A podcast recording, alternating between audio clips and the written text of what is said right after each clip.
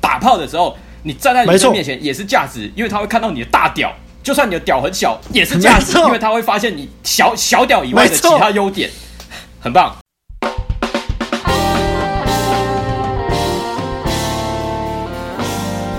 嘿呦嘿呦嘿呦来了！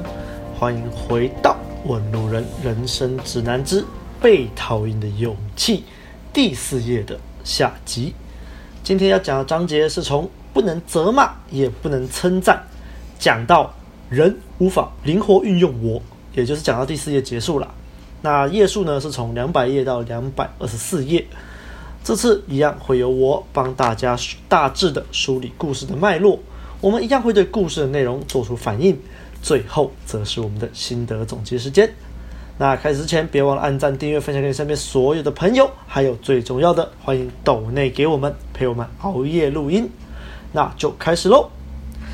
那上一集的结尾提到啊，如果彼此的关系只是因为唱反调就会崩坏的话，那这种关系打从一开始就不必建立嘛。你就算主动抛弃也无所谓，因为你在害怕关系崩坏的恐惧下过日子，你就是为了别人而活，是不自由的生活方式。所以。怎么样自由呢？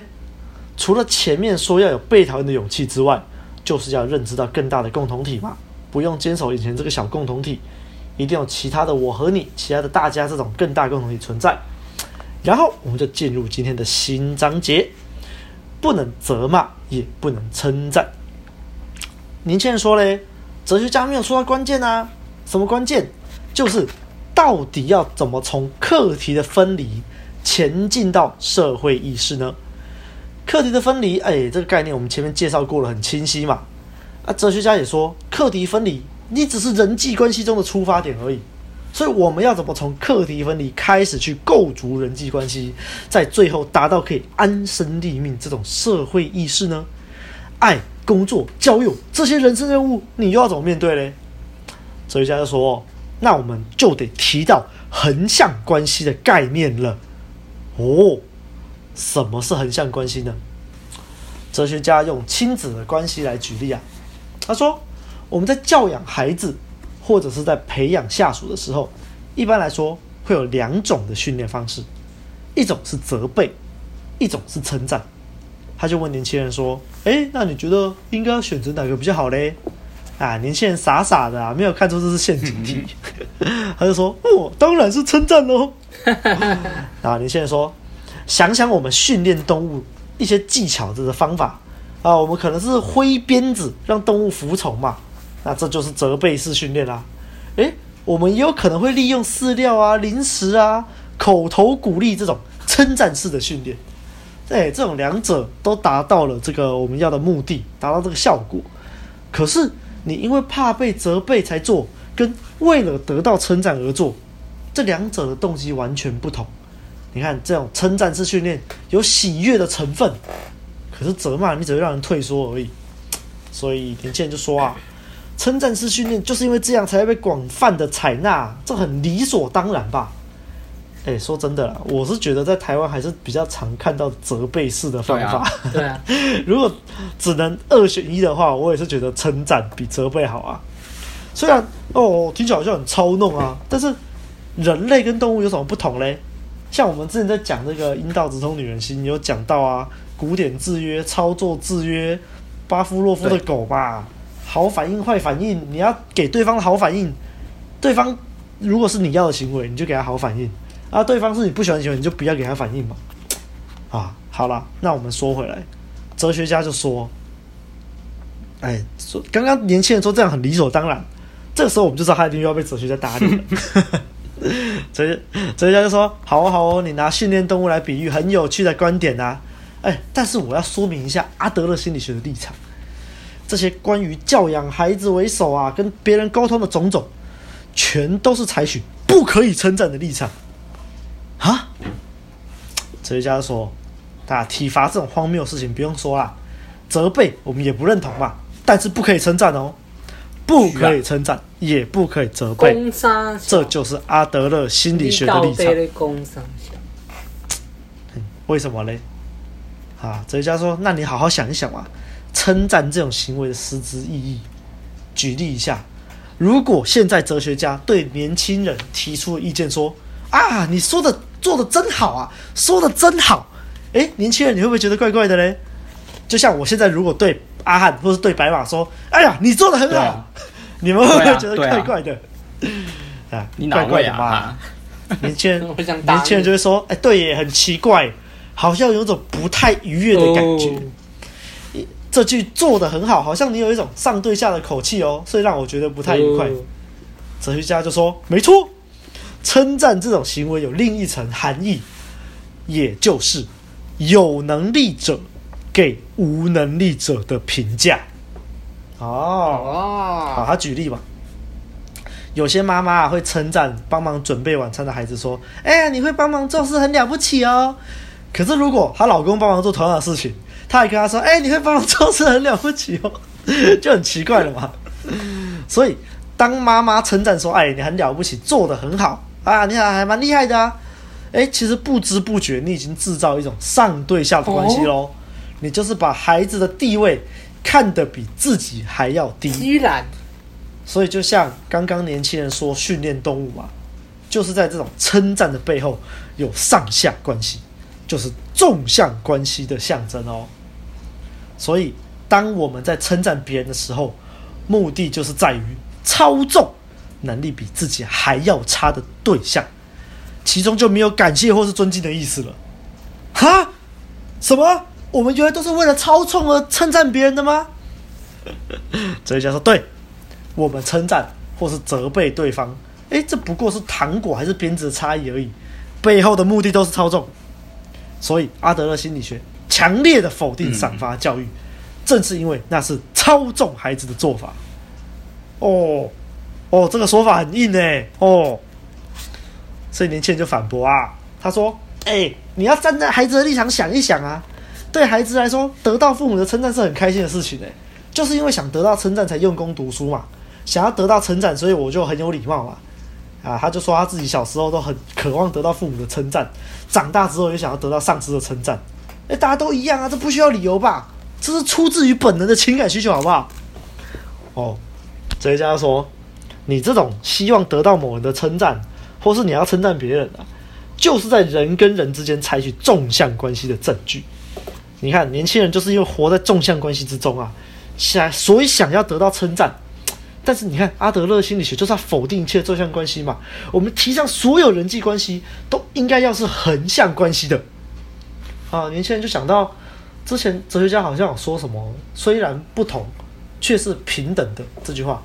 哎，大家还记得这举例吗？嗯、就我们之前说什么，大家都是在走路嘛，但是都是往不同的方向前进，这样。啊，哲学家就说啊，对对对对，平等，所以是横向的。例如有一些大男人啊。他常在那边大声嚷嚷说：“这些全职的家庭主妇，哎、欸，你一毛钱都没有赚呢、欸，你以为你托谁的福才有饭吃啊？或是什么？哎、欸，我已经让你有钱花了，你还有什么不满？哦、这种话，你看这种话就让人很难堪嘛。你经济上占有优势，跟你生而为人的价值并不相关呐、啊。哎、欸，公司的职员跟家庭的主妇，你只是在工作的场所和职务上有所不同，那这就是所谓的虽然不同。”却是平等的，也会这么唧唧歪歪叫的大男人，可能是怕女人会更聪明、更会赚钱，甚至提出其他意见，所以他们就会用这种纵向关系来看待女性，哎呀，代表他们怕被瞧不起。换句话说嘞，这些男人啊，就是隐藏着强烈的自卑感。哦。就这时候可能就会有一些同药丸中毒的听众觉得啊，说什么大男人就是要出去外面赚钱，女人就是给我在家工作。没有啦，我觉得这边的重点是，当然如果女人在家工作，出去外面赚钱很好啊。可是你在那边唧唧歪歪对女人大呼小叫，那你也没有夺红药丸到哪里去啦。好，所以年轻人就说哦，所以如果我们为了向别人展现自己的能力。我们就会进入这种优越情节的状态哦，啊，哲学家说没有错啦。你看，自卑感其实就是因为纵向关系产生的意识嘛。诶，如果我们都可以用虽然不同但是平等的方法对待所有人，建构起这种横向关系，那就不会有自卑情节啦，它不没有立足之地啊。好，哦，所以我们说为什么说这本书很阴了嘛，就是强调平等啊，跟大家都是一样的。就是平同样的位阶，只是不同的不同的人吧。啊，那年轻人就说啊，对呀，我好像也自己也常说一些阿谀奉承的话，想要讨上司欢心，这也是一种操控吧。OK，那我在这边想要说一下，就是像刚刚说的那种操控啊，其实我们在把妹一点零也很常见嘛。无论是你用什么服从性测试啊，还是丢一些招啊，其实它背后的你的心态都是想要操控。那如果我们再用用红药丸的角度来看，我觉得那出发点就不一样了。红药丸是让你认清这个世界上阶级的存在，那你认清这个阶级的存在，不代表说你一定要用一些方法去控制别人，而是其实也是做好自己就好了，然后不用去迎合其他人。所以在这点上其实是一样的哦。那当然，红药丸这种比较右派对于阶级的看法，跟这本书这样比较左派对于这种大家都是平等的看法，会有一点小出入啦。但就是我们说的嘛，你就是在这个叫什么，取其精华啦。嗯你在该用什么时候就用什么啊，不用在那边想说哦，这很矛盾啊，怎么用啊？没有那么复杂。好，那我们就进到下个章节啊。你看，不能责备，也不能赞美，那该怎么办？所以下个章节就叫鼓励的方式。哦，好。哲学家就说啊，哎、欸，我们前面在介绍课题分离的时候，有提提出介入的这个概念嘛，嗯、就是一脚踩进别人课题的行为。哎、哦欸，那为什么人会想要去介入别人的课题呢？这背后就是有纵向关系嘛，因为你用纵向关系来看待人际关系，你觉得对方比自己还要低一等，你就想要介入啊，因为你介入之后，你就可以把对方导正到自己想要的方向，你就可以说对方就是错的，自己才是对的。哎，你看这种介入完全就是操控啊。例如，你看那些父母命令孩子一定要用功念书，用功念书，这就是最典型的例子。那这些。本人呐、啊，你在介入的时候，你可能会觉得说这是一种善意的举动，诶，可是你却一脚踩进别人的课题，想要依照自己心中所想的方向去操控，啊，年轻人就很疑惑啦，诶，所以如果你产生横向关系，就不会产生这种介入的状况吗？那如果有一个人在受苦，你要完全不管他吗？如果你出手相助，也是介入吗？所以我们就要什么都不做喽？哎、嗯，哲学家说不会啦，当然不会弃之于不顾啊，但。我们就是要提供援助，援助，援助，它就是一种非介入式的帮助哦。好，哪里不一样嘞？好，我们回想一下之前讨论课题分离嘛。诶，小孩用功读书，这是他自己的课题，不是老师或父母可以帮他做的。那所谓的介入呢，就是你踩进了别人的课题里面，例如要小孩用功念书啊，去考某一间大学啊，等等的。诶，那另一方面嘞，所谓的援助。就是在你已经有课题分离跟横向关系的大前提之下，了解到读书这件事情是孩子他自己的课题，所以你就可以想想自己能做些什么，不是用下命令的方式要他读书哦，而是让他有自信，可以把书给读好，推推他靠自己的力量去面对课题，啊啊，这样推推就不算强迫了哦，哎，哲学家说这不是强迫啦，这就是在你课题分离之后，你可以支援他。靠自己的力量去解决，就像我们前面说嘛，你可以把马牵到水边，但是不能逼他喝水。要面对课题的是他本人，要下定决心的也是他本人。所以这种不是称赞，也不是责备，你是基于横向关系的援助方式，我们就称之为鼓励。那其实这个鼓励，我们在前面的集数也讲了很多啦，只是我们没有把这叫做鼓励而已。现在你知道这叫鼓励了。嗯、人在面临课题的时候犹豫不决，那是因为他。不是因为他没有能力，而是因为他缺乏面对课题的勇气，所以我们就要帮助他找回他失去的勇气嘛。啊，年轻人听哲学家这样讲，他说：“哎、欸，你看你这样绕一大圈，还不是要称赞？你要称赞他才会有面勇气去面对课题啊。”哲学家都说错错，人啊，反而会因为得到称赞而形成自己完全没有能力这种信念。哈哈，到底是公差小？应该是相反吧？你不是因为被称赞才觉得自己有能力吗？错错错错，因为你得到称赞会开心，代表你遵从了纵向关系嘛。那你就是承认自己没有能力啊。因为称赞这件事情是有能力的人给没有能力人的人的评价，所以，如果我们要获得别人的称赞为目的的时候，我们最终所选择的生活方式，就是要迎合别人的价值观。哦，跟我们的开头首尾呼应。所以，我们首先就是要先做到课题的分离，然后接纳彼此的差异，建立对等的横向关系。再然后呢，就是该鼓励了。鼓励就是这个下一个步骤。好，那我们到底该怎么进行鼓励？这才是重点嘛。所以我们就进到下一个章节，叫做“为了让自己感觉有价值”。好，年轻人就发问啦。好了好了，我不能称赞，我也不能责备，那我应该用什么样的说法去做？哎，哲学家说：“那你想一下嘛。”这很简单呐、如果对象不是孩子，而是关系对等的伙伴，帮你做了一件事情，答案就呼之欲出了吧。举例来说啊，如果你朋友帮你打扫房间，你会对他说什么？哦，我我应该会说谢谢吧。啊，对呀、我们会对那些帮你做事情的伙伴说谢谢，或是你会说啊，好高兴啊，感恩，表达你喜悦的心情啊，多亏有你帮忙，这就是以横向关系为基础的鼓励方式。那鼓励最重要、最重要的就是不要去评价他人，因为这些评价的字眼都是来自于纵向关系。诶，如果你这种一直在这种纵向，呃，如果你着重在横向关系的话，你应该要说的应该是更坦诚的说哦，谢谢，表达你的感谢，表达你的敬意，或者是你的喜悦。啊，年轻人就有点疑惑啊。啊，就一这样一句谢谢而已，真的有那么大的力量可以让人找回勇气哦？感觉好像被称赞也比较开心呢。所以哲学家就是说，那我再深入解释一下：当你获得称赞的时候，你是由别人那边获得好的评价，所以你就是从别人的标准来决定这个行为到底是好还是坏嘛？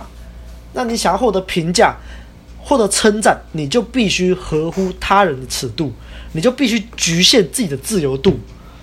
那我们另外一个方面来说，感谢、谢谢这种话，它不是评价，它只是单纯表达感谢的词汇。人类在听到这些感谢的话的时候，你就会明白自己对其他人是有贡献的。贡献这件事情在阿德勒心理学里面是非常看重的哦。所以，人要怎么做才会有勇气呢？我们用阿德勒的见解来说，人只有在觉得自己有价值的时候，才会有勇气。就像我们之前谈到自卑感的时候也说了嘛，这就是一个主观的价值问题啊。你觉得自己有价值还是没有价值？你觉得自己有价值的时候，你就可以坦然的接受自我，你可以拥有对人生任务的勇气。所以问题就是，我们到底该怎么做才能让自己觉得有价值？这其实很简单哦，就是当一个人觉得我对共同体来说是有益处的，就能感受到自己的价值。这就是阿德勒心理学的答案，A.K.A. 给予价值了吗？发哥，你要如何对共同体有益，就是要给予价值。所以，当你对共同体、对他人有所注意的时候，诶，觉得我对某个人是有帮助的，你不是从别人那边获得好的评价，而是你主观认知到我对别人有所贡献。认知，在这个时候，我们就可以实际感受到自己的价值。所以，我们到目前为止讨论的社会意识啊、鼓励啊，都跟这个有关系啊。我们对别人表示关系，我们建立横向关系，我们用鼓励的方式，这些全部都是我对某人是有用处的，这种实质的感受是相关的。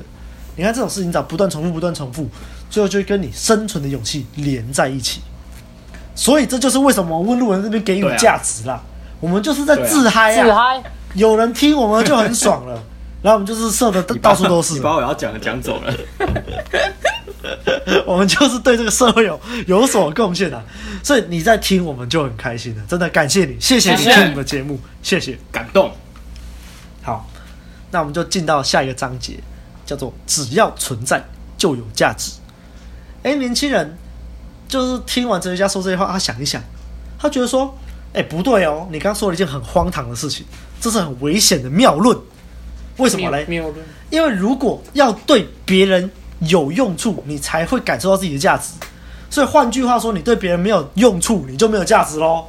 啊，你要这样说的话，那些刚出生没多久的小 baby，还有卧床在卧病在床的老人，啊，不就是连活着的价值都没有了吗？哲学家就说：“哎、你这种说法就像有些父母，他会反驳说：‘哎呀，我家的孩子一天到晚在做坏事，根本就没有机会跟他说谢谢。’这种话，那就是因为你是以行为的层级在看别人的行动，也就是你只看了别人做了什么为着眼点。嗯、对啦对啦，当你从那样的观点来看的时候，你可能就会觉得啊，卧病在床的老人只会给别人带来添麻烦呐、啊，一点用处都没有啊。”所以啊，我们不要以行为的层级来看哦，我们要以存在的层级来看待别人。也就是说，我们不以别人做了什么来判断哦，我们光听它本身的存在就很值得让人表达喜悦和感谢了。也就是说，我们光是存在于这里，就已经足以对别人有用处了，有价值了，这是不容置疑的事实啊！好喜欢。傻小，到底傻小。我听到这边的时候，我又是跟上一集一样，我就觉得，干他在讲佛吗？玄学吗？好，所以年轻人就跟我一样，他觉得说你大概供他小啊。所以哲家就举个例子啊，他说，如果今天你的母亲遭遇交通事故，重伤昏迷，性命垂危了，这时候你还去考虑说你的母亲做了什么事情吗？不会嘛，只要她还活着，今天还有一口气在，你就很高兴了吧？所谓对存在表达感谢，就是这么一回事。你看，你的病危的母亲没有办法在行为上做什么事情了，可是光是她活着，就可以成为你还有其他家人心灵上的支柱，那就有所用处啦。那同样的状况套回到你自己身上嘛。假设你有了性命之危，你好不容易保住一条命，相信身边的人也会对于你还存在、还活着这件事情感到开心吧？你不用有什么直接的行为表现啊，只要你没事，你还活得好好的。他们就觉得很庆幸了，啊，干年轻人就说：“你说这种东西太极端了啦，这种状况跟日常生活不一样，好不好？你多举一些日常生活的举例，不然没有办法接受、啊。”我一开始觉得，哎、欸，我也是这么认为。我一开始也觉得他为什么要举这种极端的例子？有够极端，大家都这样想。好啊，在哲学家说啊，好了好了好了，那我们就举第二个例子嘛。你看我们在看别人的时候，往往会擅自。把自我中心的理想模样去塑造对方，嗯、然后这样减法给他评价，嗯嗯呃，什么意思？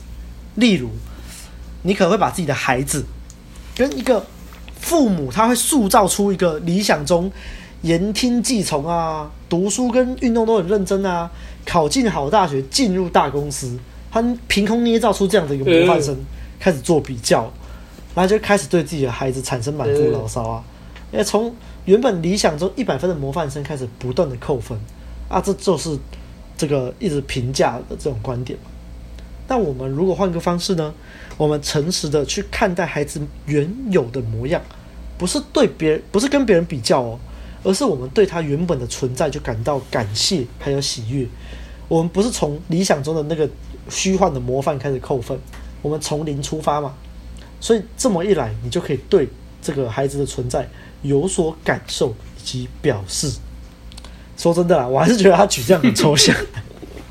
刚好我最近在看一本书，叫做《正向聚焦》哦，这本书很好看，大家可以去看一下。他里面就有说到啊，很多父母都会把自己的孩子跟那些模范生去比较，但是其实你应该要看的是你孩子的他做了一些好的行为，你都要看到。你要培养这个观察美的眼睛啊。像我们说嘛，这世界不是缺少美，而是缺少发现。可是父母常常会看到自己孩子只看到缺点啊，你怎么没有这么好啊？没有没有像那个小明这样好啊？怎么没有考一百分啊？你看你原本可以考一百分的，你就是写错一个字，只考九十八分，怎么这么粗心呢？诶，如果你一直这样子只看到孩子的缺点，你就会让孩子养成定性的心态，因为他不管怎么努力，你都没有看他的优点啊，你都一直批评他啊，他就觉得说，那我就这样就好了啊，他就开始摆烂。所以反过来说，我们为什么要正向聚焦？就是要聚焦在孩子做得好的地方嘛，要给他正向的鼓励。对，这不是只用在孩子身上哦，你用在人际关系都是一样的。但是我猜啦，如果哲学家听到我讲这些，他就说啊，你这是操纵，你这样不行。好了，那我们就拉回来。哲学家是说，哦，对，刚刚哲学家说完了，所以年轻人就说，哎，你那样很理想，好不好？啊，不然难道我们连那种不去工作、不去上学、那宅在家里面的孩子，你也要对他说谢谢吗？哲学家说：“哎、那当然啦、好，譬如说这个宅在家的孩子啊，他会主动在这个吃完饭之后帮忙洗碗。如果你的父母这个时候对孩子说啊，这样洗碗这种事不用你来啦，你快去上学，这就是你从理想模范开始扣分嘛。你这种做法就会磨损孩子的勇气。诶，反过来说，如果我们可以坦率对孩子说，诶，谢谢，谢谢你帮忙洗碗，那孩子就会感受到自己的价值，踏出崭新的一步。这个地方举例跟我刚刚说的正向聚焦一模一样。你看，如果虽然孩子宅在家里面嘛，你看起来都看他的缺点。可是他帮忙洗碗，那是不是这个优点？那你就是要肯定他啊！啊我有看到你有做这个事情，哦，然后我很谢谢你。其实，在正向聚焦那本书里面有教啊，正向聚焦重点是你要看到孩子好的行为，然后把它说出来，让他知道你有注意到，然后再给予他正面的评价。有时候甚至你不一定要给正面的评价，你只要让孩子知道说你有注意到这件事情，就可以给他力量了。所以哲学家在这边讲的就是你要做到前面那一步啦，你必须看到，而且你必须给予感谢。但是哲学家大概就是会说，你不要给予他正面的评价，因为那是嘲弄，大概是想这样。可就一样啊，你看，当你看到的时候，你就会给对方力量。可如果你一直聚焦在对方做不好的地方，那你就会减损他的力量。好，那年轻人就听完哲学家这样说，他说：“干，你这根本就是伪善啊！这是什么像基督教一样博爱？诶。什么社会意识，什么横向关系，什么对存在表达感谢，到底有谁做得到啊？哲学家说啊，关于你这个问题啊，之前也有人这样问过阿德勒，阿德勒是这么回答的哈：必须有人开始去做，就算其他人不配合，跟你也没有关系。这就是我的建议，应该要由你开始，完全不用考虑其他人是否提供协助。所以这就是重点啊。你不要觉得很难，你不要觉得别人都做不到，重点是由你由你开始做，你先做，你不要管别人怎样，那都是屁话，你先做就对了。好，那我们就进入下一个章节，叫做“人无法灵活运用我”。年轻人就说：“好啊，你说人只要活着就可以感受到自己的价值吗？嗯，那为什么我现在活着，我感受不到自己有价值呢？” 哦，这应该说中很多人的心声。嗯 他说啊，他从小到现在，身边的人，尤其是父母，都认定他是个不成才的弟弟，瞧不起他，不认同他。哎呀，哲学家，你说价值是自己给自己的，啊，我不过觉得是纸上谈兵而已啦。对，年轻人就说啊，他自己平常在图书馆做的工作，就是分类上架那些书啊，啊，熟练之后，不管谁都可以做这种杂事嘛。就算他自己不在了，还是有一大堆人可以上班啊，甚至以后机器人都可以取代我的工作了。那这样还能有什么自信呢？诶，哲学家说答案很简单哦。如果你到现在都还是觉得自己没有价值，那你从就算一个也好哦，你就是先跟别人建立横向的关系，从这里先开始。诶，年轻人就说：“你少瞧不起人啦，你不要看我这样子，我还是有朋友的。”开始证明自己。哎，对，ego 很重。哎，哲学家说：“哎，虽然如此吼，但是你跟父母、上司、晚辈这些人应该都是保持着纵向关系吧？”所以哲学家在这边提出一个很重要的论点哦，建立纵向关系还是横向关系，这是属于生活形态的问题。我们没有办法灵活啦、灵机应变的自由切换自己的生活形态，所以就是说，我们没有办法跟 A 是对等的横向关系，然后跟 B 是上下之分的纵向关系。所以，我们如果跟任何一个人建立纵向关系，不知不觉，你所有的人际关系都会用纵向的方式，即使跟朋友也是哦。哎、嗯，这个我深有感触啊。嗯、所以反过来说，如果我们可以跟至少一个人建立起横向的关系，真正对等的那种关系哦，那你的生活形态就会有大转变。你就同时可以以这个为起点，让所有的人际关系都变成横向的关系。哎，年轻人觉得他满嘴屁话啊。你在公司里面，老板跟员工要建立起对等的关系哦。这个社会本来就有上下层级的制度啊，难道我们要刻意忽视它吗？就像一个二十岁你出二十岁出头的新进员工，你用对待朋友的口气跟六十几岁的老板应对哦，怎么可能呢、啊？哲学家说：“对啦，对啦，敬重长辈很重要啊。公司里面每个人职责不同嘛，所以我不是要你跟所有人都像交朋友一样，对待大家都跟好朋友一样。重要的是你要在意识上跟对方是对等的。”什么意思？就是你该坚持的地方就要坚持，坦坦荡荡，不要退缩啊！所以我们应该要对上司或长辈说一些狂妄自大的意见哦。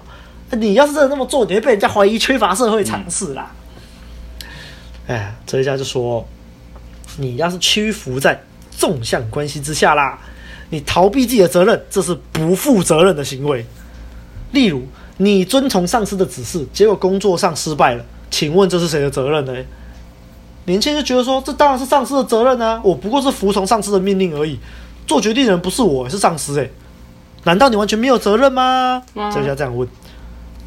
年轻人就说：“我没有责任啊，这是发号施令的上司要负责，这是组织中的命令的责任啊。”啊，这边很重要哦。所以哲学家就说啊，这就是人生的谎言啊。我们啊，其实不但是有拒绝的余地，而且还可以提出更好的方案呢、啊。可是，如果你为了闪避人际关系中的这些枝枝节节，逃避责任，你说你无法拒绝，那你就是屈服于纵向关系了。好，呃，在这后面啊，在这后面大概就剩下哲学家跟年轻人在那边搞基了。嗯，反正就是年轻人就说啊，我不可能做到这种关系啊，怎么可能？啊，哲学家就说哦。可是你看，你跟我现在就是这种关系啊，我们不就是横向关系吗？我把你当好朋友看，然后年轻人就说：“哦，我很感激，但是我好害怕，好 感谢，巴拉巴拉啊，反正第四页大概就这样结束了。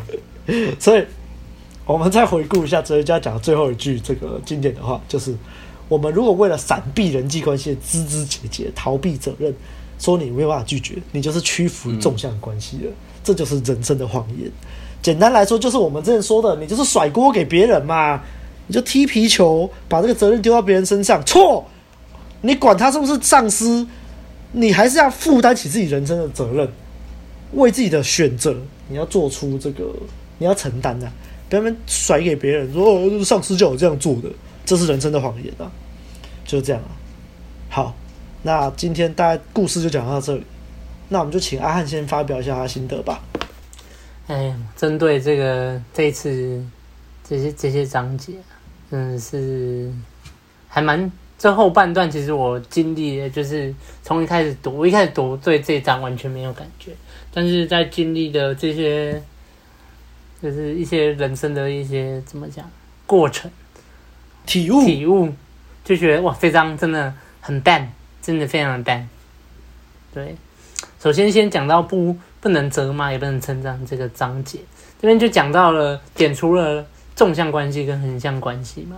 那我们也可以发现，在这个社会上很多这样的现象。那为什么诶说不要责骂，大家可能就比较好理解。但为什么突然说啊不要成长啊？就像哲哲学家讲的，很多人都会害怕自己就是对方超越自己，然后或是有一些人有一些比较心态，所以。纵使这个人他可能做了一件很好事，那他就会去称赞他说：“嗯，我觉得你做的不错。”然后他心里心里可能就会想，或是他讲出来，他说：“也是我教的不错啦。”对啊，平常我在听我的话吗？所以才会做的这么好。对啊，所以这个就好比这个人拿了一颗糖果给你吃，这个这个糖果就是称赞，那我给你啊，对吧？没关系啊，给你啊。的那种感觉，嗯，就是其实很多人称赞他，就是觉得说，嗯，对，对方就是还是走在后面的，对，然后我就施舍给你几句称赞的那种感觉，对啊，然后你做的不错，其实很多时候，然后听到人家说，嗯，你其实你也做的不错嘛，我就觉得你厉害，当然啊，怪怪的啊，你哪位啊？或是说什么，啊、或是说什么啊？还是我教的好嘛？我就觉得啊，超小。你以为你是谁？对，所以这边就整个就打问号嘛啊，不能责骂，也不能称赞啊，不然说怎样啊？就讲到了鼓励的方式嘛。所以这边就说到说，为什么会去介入别人的课题？因为你在潜意识当中，你就已经是纵向关系，你就觉得说眼前的这个人他就是比较不懂，比你还要不懂，所以你就会想要去指导他，你就说啊，你就这样做啊，这样就做啊。对啊，然后这边下指导棋呀，啊，你就妈又没问你，你就这样照我这样做就 OK 了啦。对啊，你不要再去听谁听谁的建议啊，听我的就对了。不要在那边看那个什么 YouTube 影片或上网攻略啦，啊、听我就对了。对了。然后，然后其实讲到这边，大家就可以去很明白，就是其实介入就是介入课题的人，他们就真的就是纵向关系，这边已经很清楚了这个概念了。对啊。所以这边讲到说鼓励，鼓励是怎样呢？鼓励其实是一种资源，它是一种资源，懂吗？心态上，他是把你当伙伴，他他觉得我们是对等的，然后他不会去介入你，他不会去介入你。但是，一旦你有就是你需要协助、你需要帮助的时候，如果你有在求救，那我马上就去协助你，因为你已经发出求救讯号，那我就去协助你。嗯，对。然后可能就是。跟前面讲的一样啊，你就是保持着一个你伸手就可以帮助他的距离啊。这个今天其实就是前后呼应的。那为了哎，这个章节为了让自己感觉有价值，所以其实差别就是在有没有感恩的心呐、啊。讲那么多，他、嗯、就是有没有感恩的心嘛。如果你要别人的称赞，然后你你就是别人称赞你，然后你就有动力的话，那其实你也只是以那个。那个人的标准在做事而已啊，但是别人的标准就不一定是，那是他的啊，那不跟你的标准不一样啊，你为什么要去尊重他的标准呢？他称赞你，那就代表说他觉得你这个行为很好，那也是他来评断的啊，那就不对了嘛。记住，你的行为是出自于你，那你可以去称赞你自己就好了，但是就是。你如果就是为了你觉得哦，他称赞我才有动力的话，那其实就回到前面啦。你只是在一个认同的需求，这边其实就是跟认同需求一样啊。因为那些称赞就代表他，我觉得你做的不错，稍微丢一点点认同给你，其实都一样嘛。只是这边名词换了一个。那这边哲学家就是刚刚阿亮有讲到嘛，就是讲出了给予价值的概念。我们就是。主观的认为说，诶，我我对别人有贡献，那我就会感受到自己的价值。所以其实真的有时候你在做一些事情，然后别人就诶很诚很真诚的跟你讲说，诶谢谢你，就是哦今天真的没有你帮助的话，我可能就会很难处理这边。那你就会觉得哦价值感 涌上来了，好满。那个真的到你到后面慢慢的，如果你可以就是。慢慢的去懂被讨厌的勇气，然后慢慢理解这些概念。其实你后来就会发觉，就是诶，单纯的一句谢谢，真的就是会让自己就是感觉很有贡献感，然后觉得说啊，我就是有伙伴，然后我在这个共同体里面的那种感觉。所以就讲到说，只要存在就有价值，这个是我非常喜欢的一个环节。嗯，我也是。我超喜欢跟人家讲说。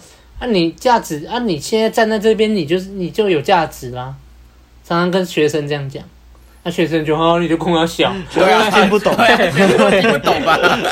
学生就好，啊，说小为什么？那我觉得，诶、欸，哲学家在也有举例嘛，对不对？虽然举例有点就是极端呐、啊，有点刺激，对，有点极端。但是那我就来讲一下，其实年轻人说他爷爷嘛。他说：“哦，都没价值啊！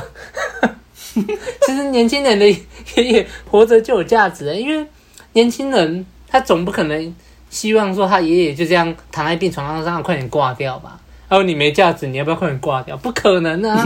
对啊，因为那是他爷爷，那他对他一定有情感，一定也有家人的关系呀。所以，即便爷爷他已经没办法再行动，躺在病床上，但是你一定是可以，如果可以跟他讲到话，你就会觉得说。”很满足，因为爷爷可能也就是差不多也要回去了，那你会珍惜这些时光，你跟他讲话，他就有价值啦，他就有属于他当爷爷的价值啊，他的存在就有价值啊，不是吗？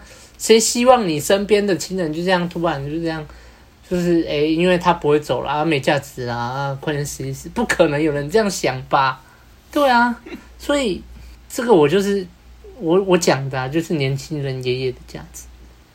然后另外这个社会太多的父母，就是都捏造一个模范模范生，很很恶心，我真的觉得超恶心的。他就是捏造一个模范生，然后这个这个东西根本不存在，然后把那个东西拿来跟你比，或我真的觉得哦，有够恶心的。嗯，啊，可是说起来也很好笑，这哇，这个世界无处都是这个，每一个地方都是这个，都有这个例子啊，就满出来啊。这个就像哲学家讲的，你应该是要从零开始加分呢、啊。他有做到一些好的东西，就像刚刚阿亮讲的那个正向聚焦嘛，是吗？嗯。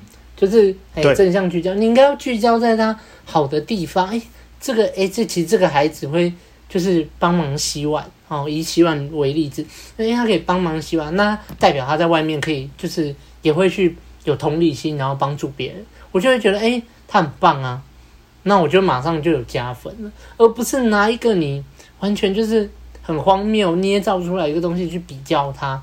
那其实。我直接讲啊，你这样比，你永远比就是会比到死啦。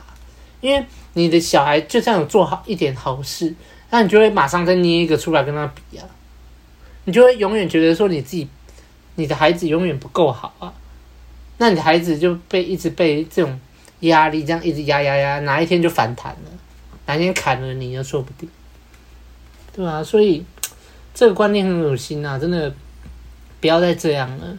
因为每个个体都是独立的，不可能有会跟别人一样好。你就算好，你拿一个就是实际他那个你小孩的同学来比好，哎，那个同学每次可以考一百分啊，你为什么永远都考九十八分？不是啊，每个个体都独立的啊啊，说不定这个同学就是比较上层这边啊啊，你的孩子就是对于这一这个方面，可能这个学科就比较不会吗？那你有去看到他其他的地方吗？你有看到他，就是可能美术，然后可能得奖什么？那你就说美术那没屁用啊！好好念书好不好？不要一直搞那个画画，好靠腰。这个台湾社会一大堆这种鬼东西。嗯，对啊。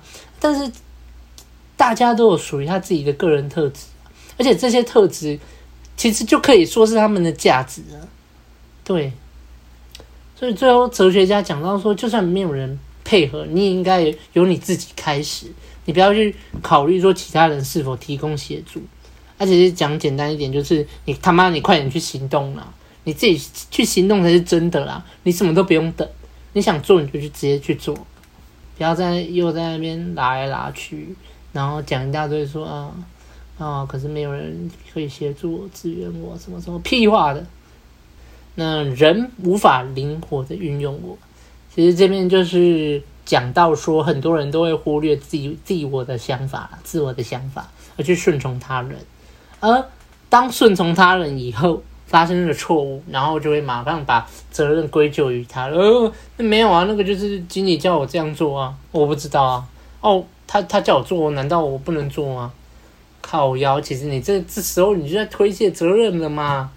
对啊，你怎么可能没有责任？对啊，你你听他的啊，如果他叫你从八楼跳下去，你不就说啊，因为经理说的啊，那你就跳下去，怎么可能嘛？你也知道不可能啊，所以这个其实就是欺骗自己啊，他、就是哲学在哲学家在讲的人生的谎言嘛。而且是你不管对谁，你在外面你都要保持一个就是对等的关系。诶，他讲了什么？那如果你觉得他怎么讲？你不能接受，那你可以捍卫自己的想法，你可以把你的想法去好好的坚持住，坚持己见。对，这这个也不是一个什么死脑筋的做法，就是你不要用一个强硬的手法嘛。其实讲回来，你就是尊重，然后去沟通。嗯，你对任何人都去尊重。哎，你今天已经在这公司待了五年，突然来了一个就是新人。那你不应该说上对下，哎、欸，啊怎么刚来什么都不会做啊？啊这个图怎么画这样啊？这样能看吗？你觉得这种东西可以交出去吗？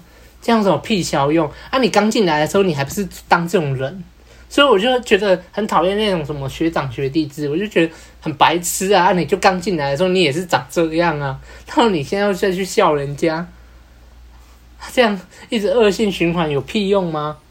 对啊。所以这边讲到的是说，哎，假如你对这个刚进来学弟，哎，你应该去尊重他，你要去，大家都是平等的啊。你刚进来是这样，所以你们就会去教啊，没关系啊，我教你啊，怎样怎样怎样怎样，哎，你比较有经验去教他，对呀、啊。然后教教啊，他可能就会说啊，对不起，我我就是连这个都不会，你就那你就跟他讲说啊，没关系啊，我我刚进来是这样啊，但是我觉得只要肯学习就好了嘛。他说我那个完全就不一样了，嗯、你敢说你这样你的人际关系会差？不可能会差嘛。所以你要去开始建立横向关系，那你在看别人做事的那个角度，你就会不同，然后你会开始去改变想法，然后尊重他人。就算是老板今天跟你讲一件事，那你也不要说，你就马上骂他说啊，我就觉得这样不对啊。你可以去沟通嘛，你就会说，哎，可是我觉得这个方法可能不太好。我是觉得说怎样怎样怎样怎样怎样，然后你也尊重他嘛，他也尊，他可能也尊重你，哎，有在听你的想法，哎，那这样就变得很好啊，对啊。所以其实本来就人跟人。的基本上就不应该有高低之分。那你说公司的那种阶级制度是为了什么？是为了什么？它其实就是为了管理啊。嗯，它其实最最终就是为了要管理。因为你你你一个公司这种体制，如果你好你没有管理的话，谁都不听谁的，那就会大乱嘛。对。所以其实这个制度它是为了要方便管理。诶，我管理这群人，然后把这群人就是。把他们的一些状态，还有他们的进度控管好，然后再回报给我的上层。那我的上层就说：“哎，哦，我已经了解我这一区的人的一些状况，那我再回报给老板。啊，老板就会觉得，哦，那我们现在公司的营运都还不错。正常，这个才是阶级啊。为什么公司里面会有阶级？就是为了方便管理。所以，其实我们应该要去尊重管理者的命令，但是不是盲目的去服从。”我们还是可以去提出自己的想法，所以你不要再说什么，不要再跑回来说，哦，我的我的老板就这样就这样打压我，怎样怎样怎样啊？没有，你只是不敢提供想法而已。好，所以你快点去找回自我吧。我不想再废话。好，就这样，谢谢大家。嗯，好，我觉得阿汉补充得很好。那最后再由我来做补充吧。首先回到不能责骂也不能称赞这一章。责骂跟称赞当然是纵向关系啊！这个刚刚阿汉跟阿亮都已经解释得很清楚了。那我们提到纵向关系啊，其实比较像是行为学派里面的操作制约啦。刚刚有提到责备式训练和称赞式训练，其实就是正增强和负增强啊。一个孩子他表现得好，你就用正增强给他糖果，给他称赞，让他继续强化这个你想要的良好的行为。那他做出不好的事情，做出坏事情，你觉得很不 OK，你就处罚他。那孩子们为了以后为了逃避这个处罚，他就会减少这个行为的发生，那就是负增强啊，就完全就是 Skinner 老鼠的那个实验嘛。所以这里其实就是行为学派啦。那阿德勒他身为一个个体心理学，他当然会认为行为学派不能存在于这个世界上，因为这样就代表大家是不平等的。这很好理解嘛？阿德勒他强调的是个体心理，是强调每个人都是一个独立完整的个体，那就是强调每个人都是平等自由的，就完全的左派思想。那既然你每个人之间的关系是平等的，那就不应该会有纵向的操作啊，就不会有操作制约正争抢跟负责抢的行为的发生。所以这里很明显的就是阿德勒是反行为学派。好。那讲到那个下一章，我很喜欢两百零九页，哲学家讲的，如果你得到称赞会觉得开心的话，就等于遵从纵向关系，承认自己没有能力，因为称赞这件事情是有能力者给无能力者的评价。当然啊，因为一个真正有自信的人，他不会一直想要得到别人的称赞。如果你一直想要得到别人的称赞，或者是你从小到大都在别人的掌声中成长，你会习惯，你会习惯说。你今天做这些事情，你就是要得到大人的鼓那个称赞。那你你一旦做的事情没得到称赞的时候，你就会觉得怪怪的。你是不是事情没有做好？你是不是一个没有能力的人？你看嘛。所以假设你已经习惯说你一定要别人的正增强，别人的肯定，你才会觉得你是一个有价值的人。那这就不是自信，而是他信。这很常在讲。所以，如果你太习惯活于掌声之中啊，你反而有可能会对越对自己没自信。所以，我很喜欢这句。那反观，到底怎么样才能得到真正的自信呢？这就是刚刚阿阿亮有讲到，我们。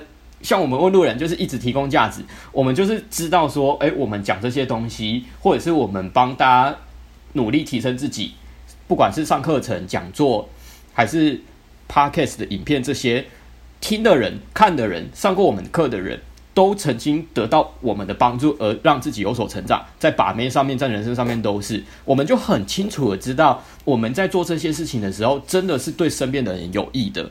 那我们就会继续做下去，因为我们对这些事情是有自信的。诶，那就是哲学家讲的啊。当你在一个团体里面贡献的时候，觉得对共同体来说是有益的时候，就能感受到自己的价值啊。所以，到底要怎么样才能让自己更有自信呢？不是透过别人一直称赞你，而是你对你的共同体是有价值的。那当然，你在做这些事情的时候。你也不需要强求别人来称赞你说，诶，你对于我们是有帮助的，你好棒哦！你做这些事情不需要，为什么？因为你帮助到他人，别人因为你而过得更好，已经是事实了，已经摆在那边了。你根本不需要别人再多加这句话来让你感受到自信。所以，当你给予价值的时候，你不需要去求人家还会给你称赞式的回馈、肯定的回馈。我讲了，事实已经摆在那边了。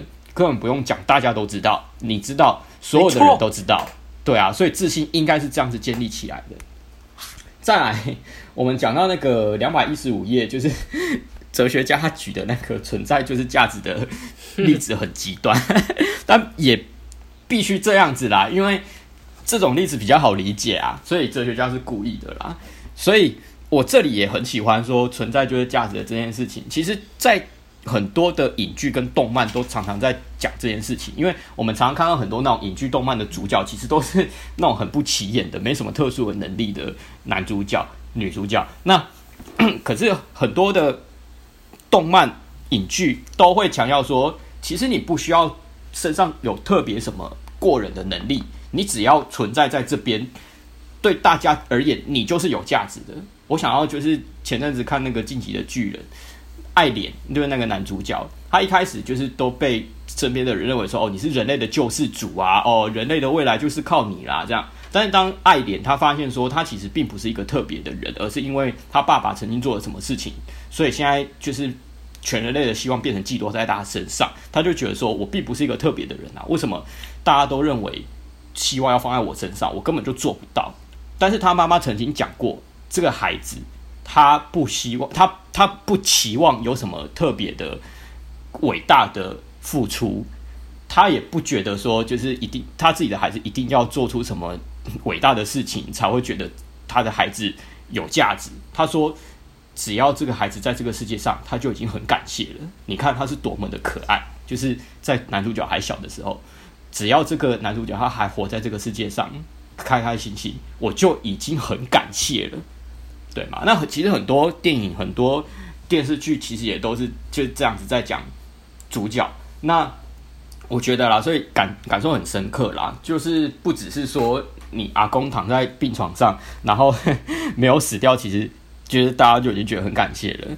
其实也也也不需要到这么极端，也很好理解啦。对啊，嗯，对每个人来说，你的价值就是已经在那边了，不需要透过行为。去做出什么为大家就是哦很伟大的事情，你的价值才会出现。不需要，真的不需要。没错。好，再来就是最后面那个哲学家有讲到，有那个如果你对一个人是纵向关系的话，你对所有的朋友都是纵向关系。这个一开始我看的时候，我其实还蛮问号的。我想说啊，我为什么不能转换？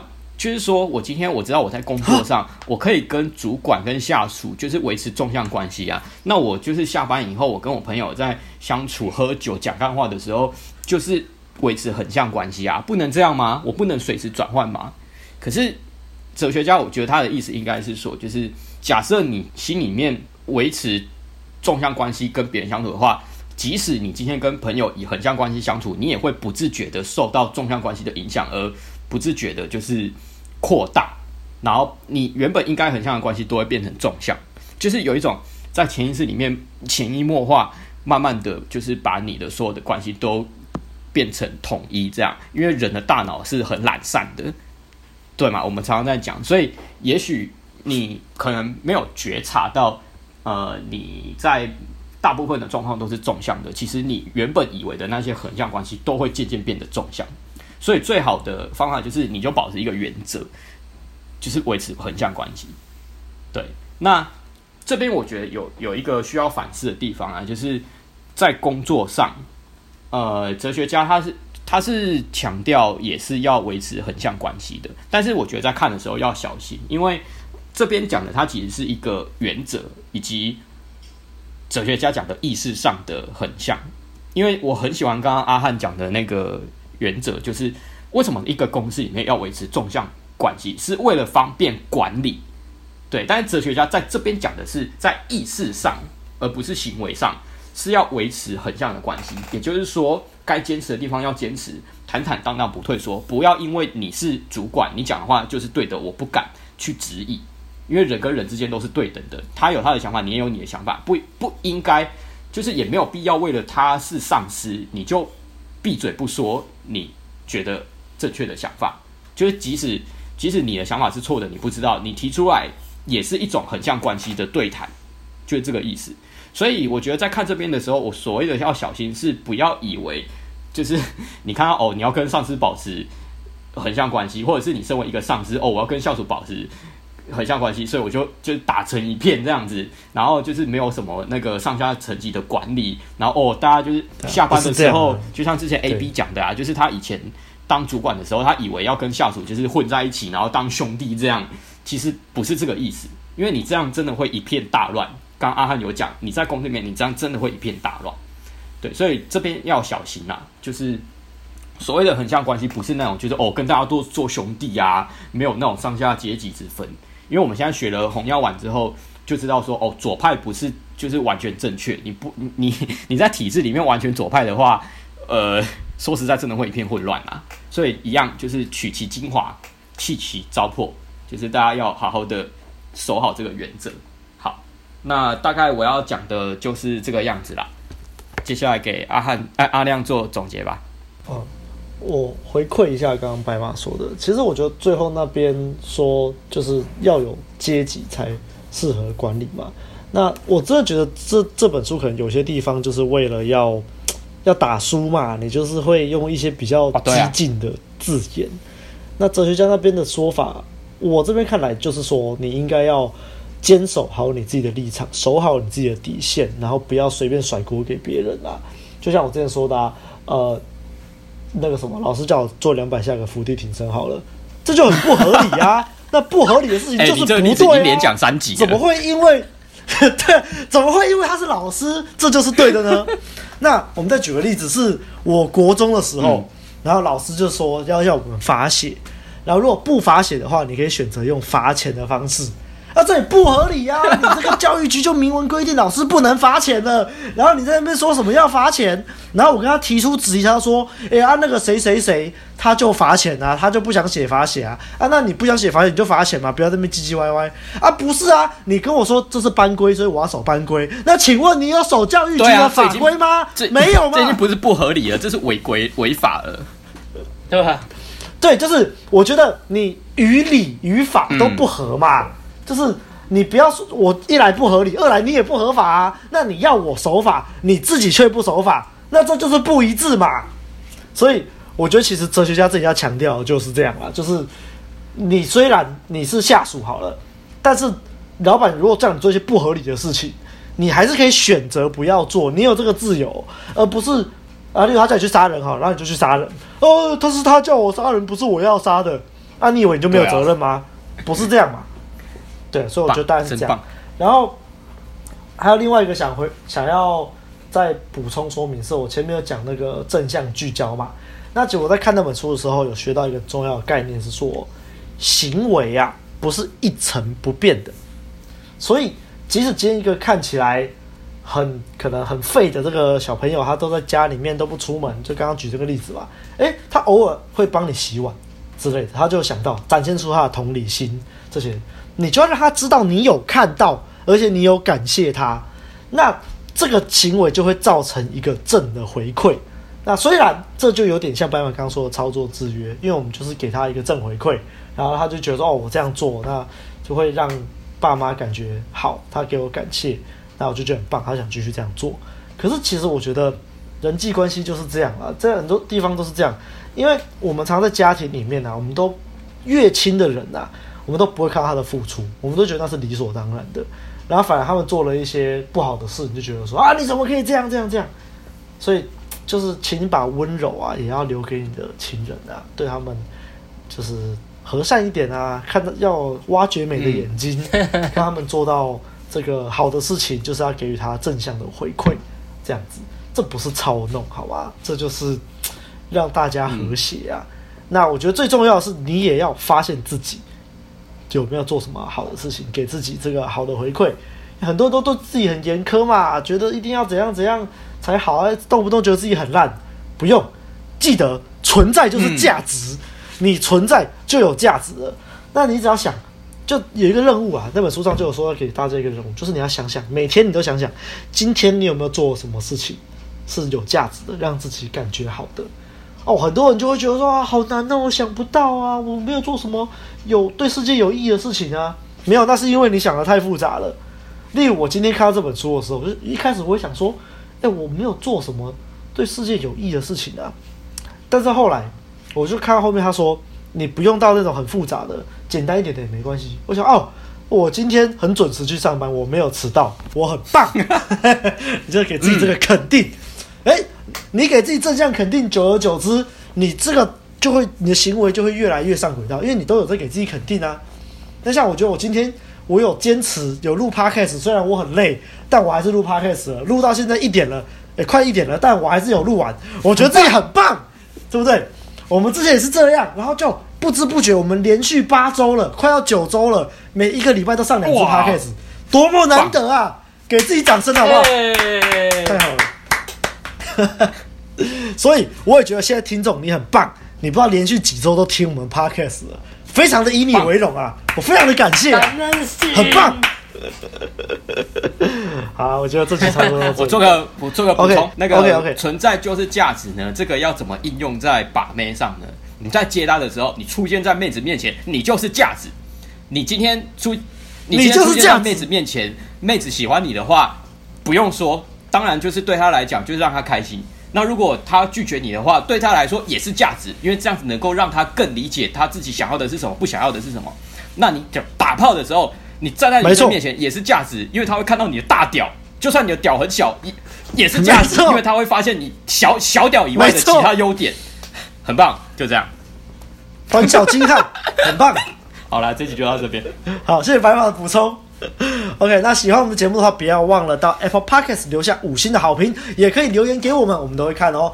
那也别忘了按赞、订阅、分享给你身边所有的朋友，还有最重要的，欢迎抖内给我们陪我们熬夜录音。耶，那下周见啦，下周见，拜拜，拜。